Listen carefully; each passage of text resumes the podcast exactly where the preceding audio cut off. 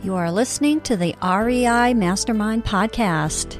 Join JD as he chats with industry leading real estate experts and professionals. We learn from their experience and uncover the strategies to their success that we can implement into our own businesses and we can drive immediate results today. They share their experience and wisdom as we build the foundation to our own success. This is the REI Mastermind Network. We have Danny Johnson on the call, and Danny uh, is known as the Flipping Junkie. So you can head over to flippingjunkie.com for some uh, some of the corresponding links. But kind of excited to talk to you today, Danny, because I mean you kind of uh, are a uh, I don't know a serial entrepreneur, if you will. I mean you go from flipping houses to which is like a thousand deals uh, you've done nearly a thousand deals, or you've probably exceeded that by now. You're not only financially free, but you also have the Flipping Junkie podcast and blog. You got a new podcast called Braver uh, for those people who've been in the business a little bit. You've been um, a founder of Lead Propeller. I think everybody's heard of Lead Propeller. And then we, you also have a CRM Forefront. I mean, what else is am I missing here? I mean, uh, I'm sure the the length could be, the list could be pretty long. Oh, it could be, yeah. And thank you so much for having me on, Jack. Uh, yeah, the, I actually have just narrowed down some of that and and and focused mainly on on a couple things now is just the podcast. But yeah, I, I think I have a problem with, with, with starting things. But that's just, I guess that's just being an entrepreneur, right? Yeah, that's just part of it. So that leads me right into our discussion here today is is being an entrepreneur. Uh, and I wanted to take a moment and talk about how things changed for you when you stopped treating real estate investing and flipping as a hobby and and tr- actually treated it as a business. And I think that's a mindset change and and a process change that people actually have to go through. Big time. Yeah, for sure. I wouldn't have been able to start all and and uh, you know expand and grow all of the things that I have worked on that list that you just mentioned had it not been for us doing that. You know, I, I got started in in real estate back in 2003. I did it part time for almost three years. I had to be fired from my job for me to go full time because I, I was I, I wanted that steady paycheck and then whenever I was going to be fired, my manager was telling me he was going to fight for me. And I told him, no, don't, don't bother. I need this. I need this kick in the pants to fly out of the nest and just take off with the real estate investing. Cause I was already losing money by not, you know, spending my time real estate investing and, and doing it, you know, working that job instead. And then spent the next, so that was about three years of part time, then going full time, probably spent about six years, five or six years my ex-wife and I running that business wearing all the hats. So I was handling all the marketing, um, including stuffing envelopes and you know putting stamps on all that kind of stuff, taking calls, setting appointments, going on appointments, making offers, following up, you know, mm-hmm. handling the transaction of buying the house, lining up contractors, doing the scope of work, writing the contract, managing the the rehab, and, and all of that right? And so as you can imagine when you're doing that it's it's time consuming. I mean and you end up in feast and famine right, right. like if i if i crank up my marketing i get some results. Typically it's two to three months down the line leads coming in and i start getting some deals. I get busy with the deals i slack off of my marketing. Mm-hmm. and so it's just like this cycle feast and famine. And the interesting thing is when looking back at that you know, I was I was considering, okay, why did it take so long to come to a place where I realized I, I should bring on some help, right? Grow a team so that mm-hmm. we weren't doing everything ourselves. And I think a lot of it stemmed from this idea that I had that if I brought on people to help, I would then be responsible for them and their families, right? Mm-hmm. I would I would have to generate enough, like keep things growing enough to be able to support them.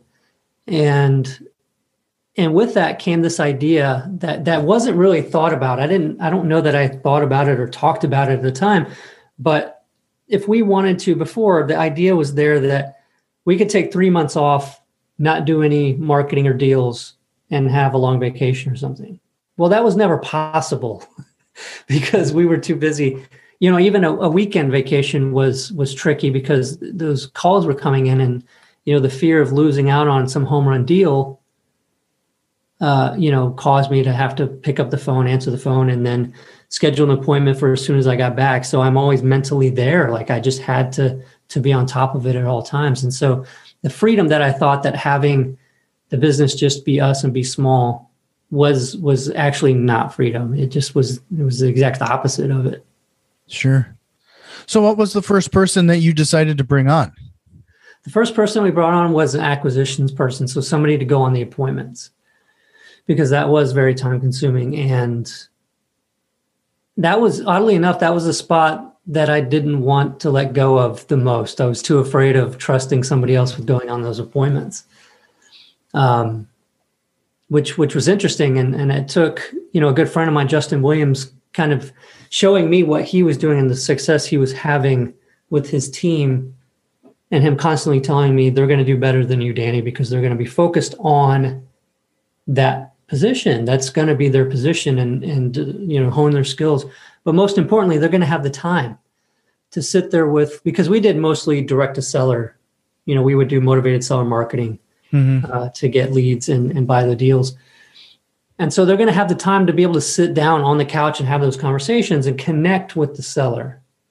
You know, whereas I got into the point where I would go in, walk around the house, calculate a rough idea of rehab cost, and then make an offer and be out the door within 30 minutes. Mm-hmm. Right. I just like, okay, I had too much to do. I got to go to the next one, or I have to go and get this marketing out or do this and that. And it, it's interesting because I, I, at one point, I had actually written a book. It started on the Flipping Junkie blog, but I did 34 weeks in the life of my business, like what I was doing day to day, all the marketing, the leads that were coming in, all that kind of stuff and that became a book called flipping houses exposed. And in that i generated in those 34 weeks 495 motivated seller leads. So that's where people were calling me and saying hey make me an offer to buy this house or whatever. Mm-hmm. and it, it, you know wasn't just somebody had an, a, a house that was vacant or something. It was actually they were wanting to. So 495 leads. Out of those 495 leads during the 34 weeks i only turned 11 of those into deals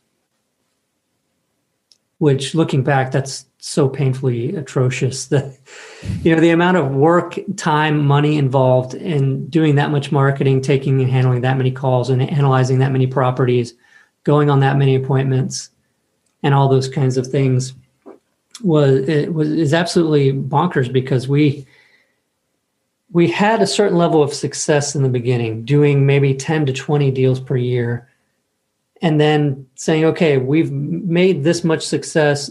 Let's try to get to about 35 deals a year and beyond. Well, without growing a team, that just meant more hours and more marketing, more leads, more appointments. It meant more of everything, more work. Mm-hmm. Right. Because it was all I really knew. And so, you know, got stuck in that trap of, of thinking, you know, this is where my mind was. We need more leads and deals. So I'll start measuring my marketing a little bit, but really I'm looking for ways to find other sources of marketing to bring more leads in. Mm-hmm. Right. And that's really not a very good uh, sign of it. And I actually heard John Martinez, a sales, uh, real estate sales uh, professional, good, good friend of mine, but he had said, yeah, I've had that, him on the show uh, a number of times. Did you? And uh, yeah, I know John really well too. Great, and he yeah, smart guy. And he he um, he had said something about you know that you are treating this business as a hobby when you're changing your marketing every month or you're chasing the new hot marketing idea every single month. Mm-hmm. And there's so much truth in that because all of the very successful real estate investors that I know have one, two, maybe three channels that they really get all their deals from because they've become experts at it mm-hmm. and they've they've really dialed it in. They know their numbers, they know what's going on. It's it's somewhat of a, a very predictable business at that point. Like they've got it to the point where they're pretty confident they know what's going to happen in the next three months or six months, you know, barring any big market changes. And and so you know that that's really what it was. It was treating the business somewhat as a hobby. I mean like i had no business education. I, I, didn't go to college for you know get a business degree. I didn't know the first thing about business for the most part. I, w- I was just knowing that well i can put marketing out. I can buy houses. I can make money. Mm-hmm. right? So the whole business side of it was was really lacking. Um, you want to hear about the transition, like the, the turning point? Yeah. Yeah, let, let let's let let's go there and and well so it's on our radar. I'm going to definitely ask you questions around how you selected and how you even compensate an acquisitions manager because I'm sure a lot of people that is probably going to be one of the first things that people would try to add. And uh, a lot of people, you know, I've even seen people and get questions quite often. How do you compensate them? How do you how do you stay on top of them? What what type of follow up i mean there's there's a number of things that we could probably spend uh, a good podcast episode on that alone but oh yeah. yeah let's let's let's start with uh, that transition.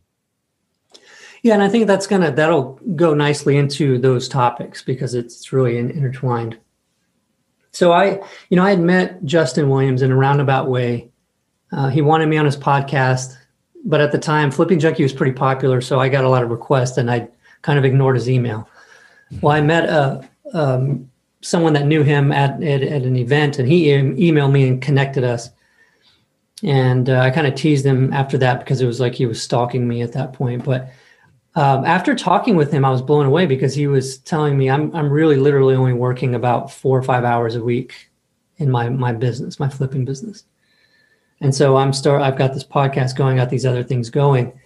And and so we talked a lot during that podcast recording a long time ago.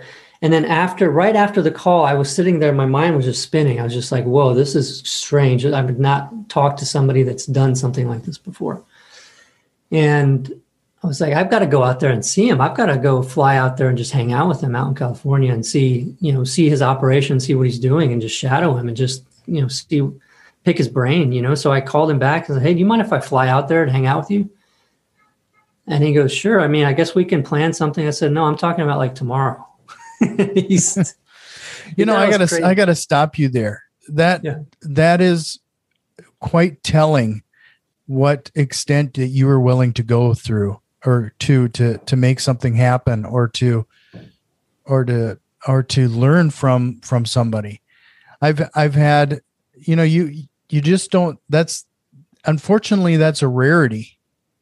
What you just did right there. And, and you automatically instinctively placed the value in that conversa- conversation with him and the amount of in the time and effort i mean that is telling. I mean you you you put put a little money on the line to get out there and see him and spend some time with him and learn from him. You you've placed that necessary value on that and took the necessary action. Yeah and i yeah it was it was pretty scary at the time and I didn't know if he'd reject it or anything, but he accepted. And I said, well, I'm just going to do it then. And I've kind of felt like on that high of hearing all of that and my brain buzzing, I need to do it now. Otherwise, I'll find all kinds of reasons to talk myself out of it. Mm-hmm. And so I did. I flew out there and, and uh, you know, at first I, I started, I kind of doubted him. I was starting to wonder because whenever he picked me up from the airport, you know, we're, we're starting to drive away from the airport and he, he goes, well, what do you want to do? And I said, let's, let's go check out some of your rehabs and he says, "Well, I, I don't, I don't really know where they're at." and, and even if I did, if I went there, we went there, the contractors wouldn't know who I was. I said, "Okay, well, I'm just thinking my mind's in my mind. I'm thinking, okay, this is this is kind of phony." Mm-hmm. You know, hmm. maybe he's just trying to become a guru online and saying he's doing all this stuff. So I, I literally I doubted him, um, but it quickly he quickly proved that he was actually doing all that stuff pretty soon after. You know, after sitting down, having coffee, talking, we met with his right hand uh, lady that was running pretty much the show for him, and all, all doubts disappeared. It was it was really cool to see, um, and to see that somebody would work for somebody else and and take on a lot of those responsibilities happily. and, and not want the risk and responsibility of, of doing the investments and all that kind of thing. So that was that was very eye opening, hmm. and I learned a whole lot from that. Um, uh, and one of his friends, Andy, uh, Andy McFarland, great great guy. Uh, about a year after that, I think it was, I talked to him, and he was doing some different things, and I did the same thing. I just I think he had said something he wanted to record a YouTube thing, so I was like, well, I'm going to fly out and see you tomorrow then or, or real soon. And I flew out to hang out with him. And I can make that story really fast. I mean, there was great things meeting his team and all of that. But the big thing I took away from that one was he gave me a book called Traction mm-hmm. by Gino Wickman. Yeah. And that gave me the the framework with which to operate my business as a true business. You know, it gave me the meeting structure, the you know the planning out, the vision of the company, uh, breaking things down into three year plan, down to a one year plan, down to quarters, and really systematizing the business and looking at the numbers, tracking KPIs. And that was a huge turning point in becoming a true business owner, right? One that created freedom for me. Mm-hmm. You know, because at that point, there was a way, there were new goals, right? Because it was what are we going to track for each of these positions so that we know that you know we're succeeding and, and our people are succeeding that we bring onto the team because those first hires that i made before that were you know those those were difficult because it was just kind of like come in and shadow me and i'm going to you know show you how to do all of this but nothing was documented. And uh, it was kind of like thinking that i would show them a little bit and then they would take off and be as excited about learning and just learning on their own like i did whenever i got started which was not a good way to go. Did not mm-hmm. work out. So yeah, so you you took you took those initiatives. You you flew out there and understood what what they were up to and how they were doing things. So when you got back, you're all fired up. You're you're ready to hire your first acquisitions manager. Where did you start?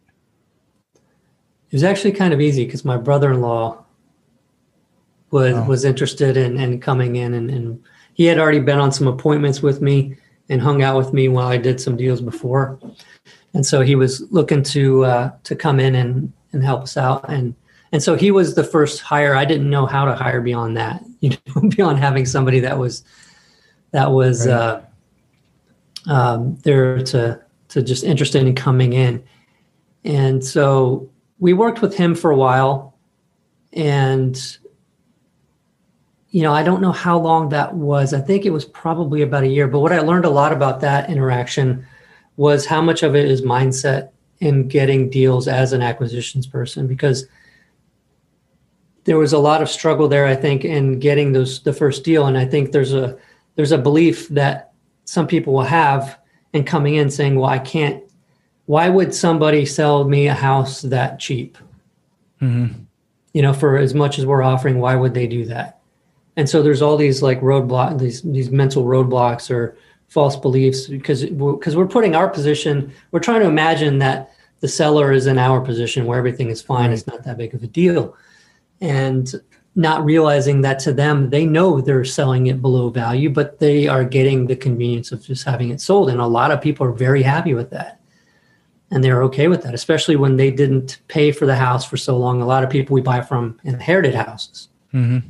Right? So they didn't even have any kind of you know payments or you know anything like that beyond property taxes.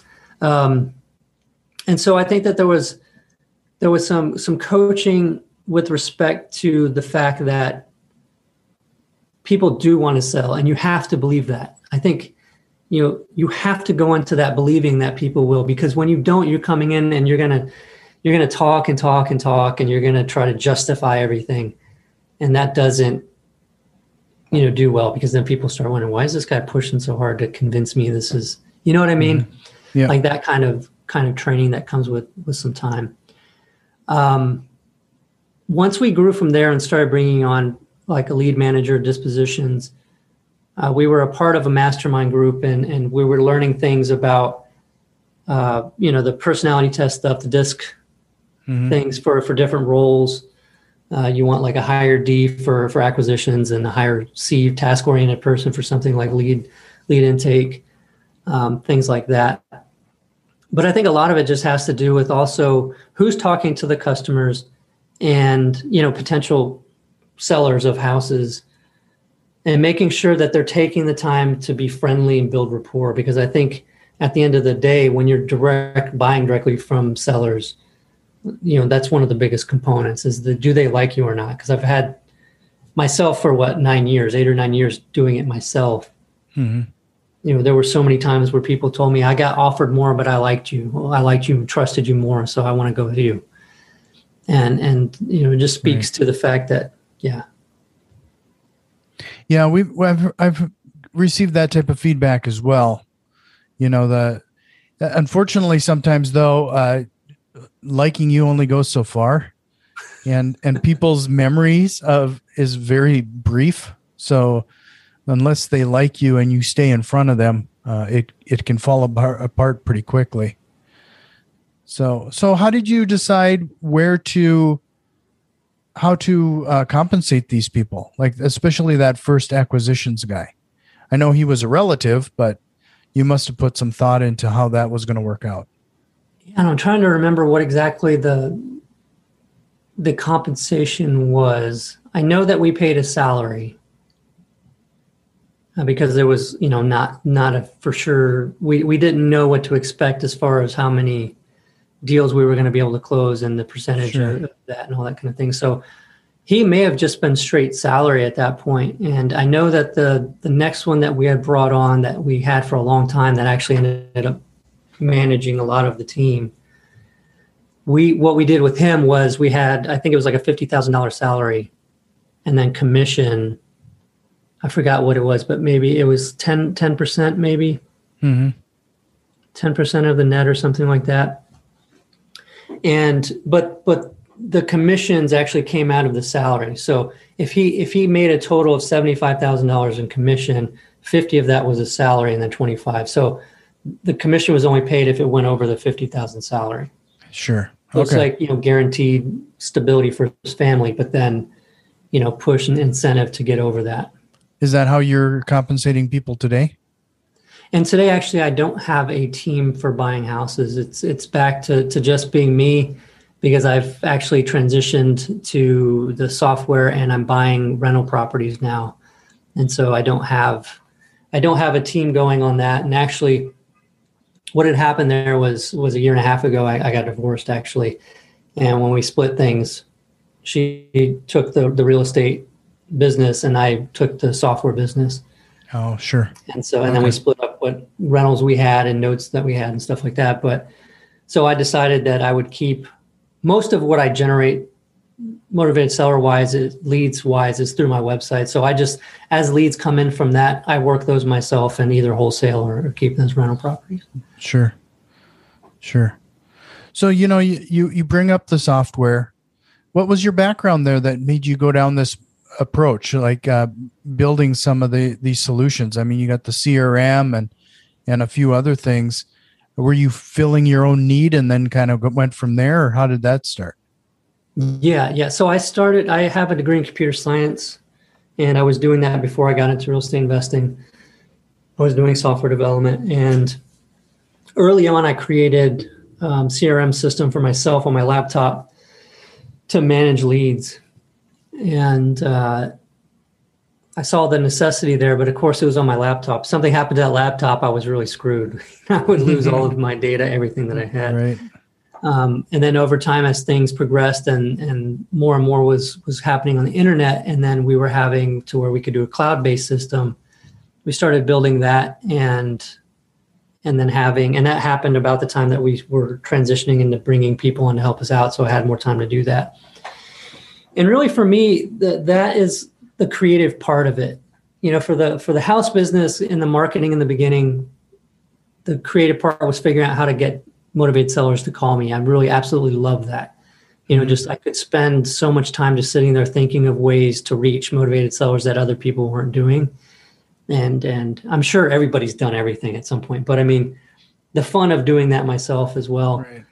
uh, really resonated with me. But with the software the you know it never ends with what can be done. And so that that's like a creative outlet for me. And i built the first one was actually rei mobile and I, I brought we I think we had about hundred customers on there, and I didn't know how to run that business either at the time as as a the promotional part of it. And so I was kind of like I knew the software I was worried about it scaling. Mm-hmm. What would happen if I scaled if something would happen with the data I was kind of worried about it. And even though we never had a problem, and I actually had an investor friend of mine that was local that was using it that was telling me, What are you doing? Why are you not putting this is incredible. This is so crazy that you're not marketing this. And I'm like, Well, it's not good enough. Because I just wanted to create, you know. So if right. I went and did that, I could no longer create. And I think that really kept me from from doing it. Uh, but but I got over that over over time, but it took a couple iterations. And so REI Mobile got redeveloped as uh, Flip Pilot. And then Flip Pilot, we just um, revamped and uh, made it Forefront. Mm-hmm. And so Forefront has been out for, for a while now. And, you know, we've had, we've got hundreds of, of users on there that, that absolutely love the software and I'm, I'm promoting it now. Uh, but the big thing that we did in the transition from REI Mobile to Flip Pilot was we actually had a Flip Pilot 1.0, and that basically did everything for everybody. I was friends with a lot of high level mastermind people, and they were saying all the things that they wanted, and we were trying to build something off of Podio for them because mm-hmm. they were all sick of Podio. And so we Most built Most people eventually do get sick of Podio. What's that? Most people do. Yeah. get sick of Podio. yeah any general use crm is going to be a little bit clunkier to use and you know. Mm-hmm. so basically long story short we built crazy phone stuff in there where you could have the soft phone dialer up on your web browser and actually forward it to a team member mm-hmm. and track all this and that and the other thing. It was this huge system that did so many things. Well it turns out that that also made the usability difficult. And most people were not as large as all those people in that mastermind. So when it came to you know that fitting the majority of real estate investors it didn't happen that way. So it was kind of sure. like a flawed thing of we need as many features as possible. Mm-hmm. so from that lesson when we rebuilt that we said you know what? We're going to do this a different way. Because part of the problem was i was also a customer of it right? So i was like i want everything which is like if you've you ever watched the simpsons? Mm-hmm. you know where homer simpson built that car the Homer Simpson car. Yeah, yeah, I remember that. That was like flip. There's so many so many features that eventually becomes unusable. Right. And weird. Yeah. You know, so so there was that. What we did when we rebuilt it, because somebody actually even asked me, was like, well, what is the what what is this for? And it took me a minute to really like remember why why what is this even for? Like you kind of lose the the even the perspective of what the system is really for. Mm-hmm. Uh, because then it becomes all about adding features, and that's sort of the race everybody is on. But it made me stop and say, okay, well, why did I need software in the first place? It's really just to make sure that I was able to track my leads so that nothing slipped through the cracks. And then that I could do follow up to stay on top of it because that becomes too much unless you have somebody dedicated to doing mm-hmm. follow up. And so, really, though, at the end of the day, those are the two things. And so mm-hmm. it's like, well, if we just become really good at that and make sure that we stick to making sure that you can do that very easily, simply, and you know, in a way that's kind of enjoyable, software you like to use, you know, because I think all of us have used software that we hate and then some that we're like, oh, this is great. Mm-hmm. And so we spent a whole lot of time in UI UX, you know, user experience, user interface um, stuff. And I've got the guy on my team, Josh, that's incredible at that. And we've we've we've built things, we've changed things. Now with this approach, also, we communicate with the customers constantly. We have Zoom mm-hmm. calls every other week, and people come on and then we'll say, "Hey, this is what we're planning on doing. Here's what it looks like. What's your input? What do you think?" And they give input, and we change things before we build it. And that's how we've really grown the system by doing that. And it's really kept it know one of our core values is simple and so people you know a lot of customers are always saying you know we love that you're sticking to that core value of simple because we've used other systems started out great and then they started adding everything and it became just such a mess that that I find that I was in the system more than I wanted to be instead of doing deals. Mm-hmm. You know, the software became a, sort of a problem more than an assistance.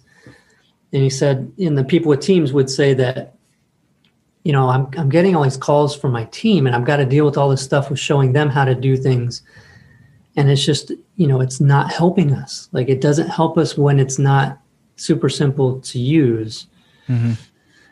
And I know, like when you hear about that, it's kind of hard to to wrap your head around. Well, what does he mean by that? Like, how did they make it super simple to use?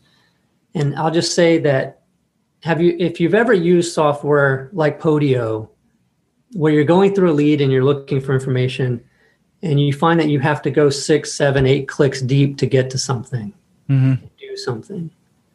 And then when you're done, you have to go back out and find where you were and go to the next thing or find, you know, and you're just clicking way too much Well, we've built it where it's you know you're not going more than one or two clicks in ever mm-hmm. and you never lose your spot so if you've ever used trello or anything like that like a list of sure. kanban board mm-hmm. style you drag and drop everything is built on that and uh, and made to be where you don't have to click in deep and you don't have to scroll a lot so we sure. did a lot of focusing on what's important on this screen what needs to go where and you know one of those things is communication right when when the system's built to help you take a lead and do everything that you can to turn it into a deal really at the end of the day the biggest most important thing is communication. It's it's who's communicating what to these sellers.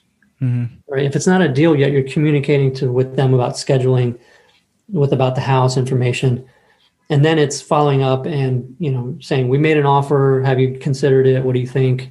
And then over time following up if they haven't sold it you know to still try to try to buy the house. And so that's really kind of front and center in our system is making sure that every communication is handled and you can quickly see all of the communications but also on the record you can see the whole history of everything that's happened and all the communications that have happened including listening to, to phone call recordings and all that kind of stuff. Sure. So it, it sounds like you've applied a lot of what you learned in real estate, especially on how to stop treating it like a hobby, but treating it like a business. Would you say that's a fair statement when it comes to your software business as well? Oh, absolutely. Yeah. Yeah. So, took, yeah. No, go ahead. Yeah. You know, I, I made some mistakes in the software business too. We had 19 people on the team at one point, and uh, we're, we're down to a, a lean, mean um, actually seven people on the team now, but it's great because it's all it's all dialed in. Like we're we're all really work well together, and and everybody owns their positions. It just it's been great. Mm-hmm. So, you know, uh, you know, I hate to pull you because we could spend a lot of time on the software, but I hate to pull you back into the real estate investing. But with your you're kind of in a unique situation now knowing what you know now, what are the things you would have done differently when getting started in real estate and investing or even flipping? Oh, that's easy. yeah, what I would do different is do, you know, I would follow a book like Traction. I would follow the entrepreneur operating system.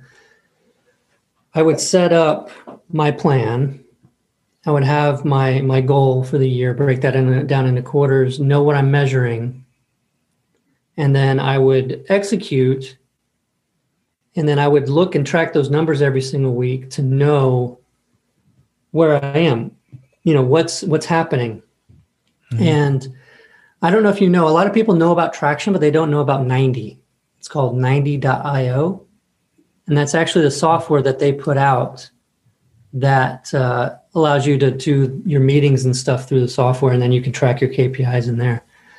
And uh, and so that shows you week over week what your KPIs were, so you see trends, right? And the whole purpose of that, and I say that before I say team, because you kind of need to have the business set up for a team, you know, for people before you bring them on. Mm-hmm. Um, and then so I would have those things set up. I would start executing. As I executed, I would document every single thing I did.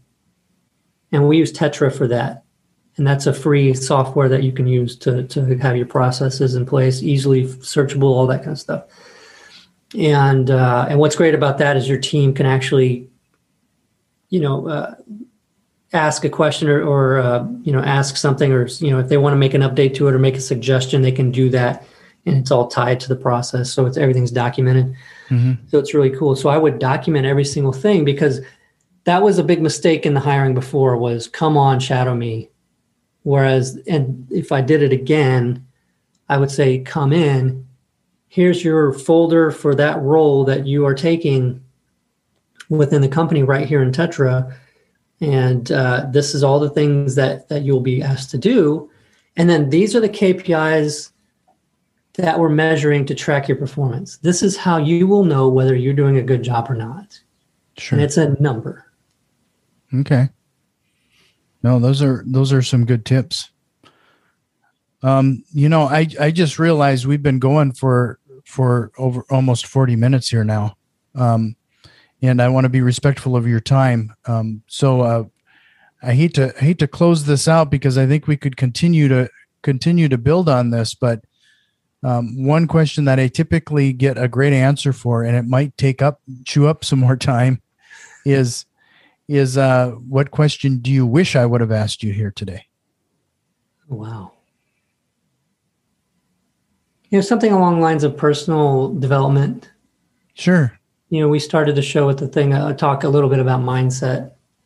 Mm-hmm. And, and I do think that there's been periods of my life where I felt like I did the hard stuff. I made it through. I had some success and I got lazy. I got a little bit, you know, I rested on that and so I felt like I, I put in my hard work. Mm-hmm. And so there were there were long stretches of time where it was like frustrating to have to deal with problems. It was like I'm beyond this, and you know, it took a while to to understand that that's what that that was happening, right? And it, and really the source of that was just this idea that that you grow and then you're done. It's kind of like you work out and then you don't need to work out anymore. Well, that's never true. And it's kind of amazing how it wasn't so obvious at the time, though. Mm. You know that I'd gotten to a, like a stale kind of plateaued sort of place. So I, I think just the you know always keeping an eye out for that in ourselves because really the, the outer world right is the reflection of our inner world right mm-hmm. and so if we're not constantly looking at that, you know, we could be dealing with things that we don't like to deal with because we haven't dealt with what's inside. Yeah, you know, there's been a couple times during this episode where you've given clear examples of of I'm going to use the the time you talking about getting into flipping and buying uh, properties for the first time and dealing with these leads. Um, it, it it's a, like a mindset light switch that occurs in most people when they get that first deal under contract it might be it, it will be the hardest deal you do. I guarantee it. That first deal is the hardest one. But once it happens it's like a domino. Things it makes sense things click and now you think it's possible. Mm-hmm. don't you find the next one's easier? Oh yeah. And it comes so much faster too. Yeah and it's, it's just like, like you and and and and uh, your software business and a few other things. It seems like when you got to traction and the uh, entrepreneur operating system, some of this this the building a business. Um, now it seems like that's become your default. You're building businesses versus hobbies. Hmm. Yeah, it became good- a big mindset shift for you, wasn't it? Yeah, I'm still growing through it, but yeah. I just find it. I just I, I, just love listening to these transformations and the way the way people work through it. I mean, you're a perfect example of that. And I I really appreciate the time you gave us and and those lessons. Um, and I hope you'll consider coming back sometime. Um, again, if you want to listen and hear more from Danny, ch- check out his podcasts. You got the Flipping Junkie and Braver. Braver is a, is a new podcast for you. Why don't you give us a little elevator pitch on that? What's what what's going on with Braver? Sure, Braver is my wanting to have a, a structured approach to uh, people that are you know, generating some leads, doing some deals, but finding themselves wearing all the hats and not really sure what to do, like where I was. Sure. You know, looking at the fears and what's what people are avoiding. And so whenever I interview people on that show, it's it's like, hey, what are you avoiding? Like, Mhm. what is this really about? Sure. that it's keeping you because you know what you need to do but you're not doing it and why is that and so that's really the the the in the name braver was because uh, it's a voluntary look at the fear and you know i was listening to jordan peterson he was talking about uh, fear and the way in, in clinical studies you know they say that fear doesn't really go away hmm it's that we become braver Right. and you can either choose to voluntarily face a fear or you can avoid it. If you avoid it, you're kind of closing in and hiding and it's not good, right? And but if you voluntarily face it, you know, it's it's like a call to adventure, he says. It's like this it's an exciting thing if you face it voluntarily. And so I just love that. And that's that's kind of like the focus of the show. Yeah, great. So I want to give everybody one call to action. If they do took one action for you, Danny, what should they do? Should they go to your website? Should they check out your podcast? What's that one action? The one action would be to uh, go to braver.fm, check out that podcast. Because even if you're new, I think it's good to, to hear some of that stuff to see as you're getting into the business, you know, do that. So braver.fm for the Braver podcast. No, that's that's great. I really appreciate your time, Danny. You have an open invite. Hope you uh, take me up on that sometime. All right. You, you never know. I might call and say, hey, why don't I fly up and hang out with you? You're not going to want to come where I'm at. Where are you at? I don't even know. I'm up near Fargo, North Dakota. oh, wow. So why don't you come up and see me in February? No, I think I got come in some middle of summer is actually well, right now is a good time. So, well, thank you, Danny. We'll talk again sometime. All right. Take care. Thanks, Jack. This has been the REI Mastermind Network. You can already tell that we've made some changes and a few more are on the way. If you are interested in what we have planned, head over to patreon.com slash REI Mastermind and support the show today. Financial contributions are always appreciated, along with a like, share, and review. It really helps us grow and reach more people with this valuable information. See you next time and tell a friend.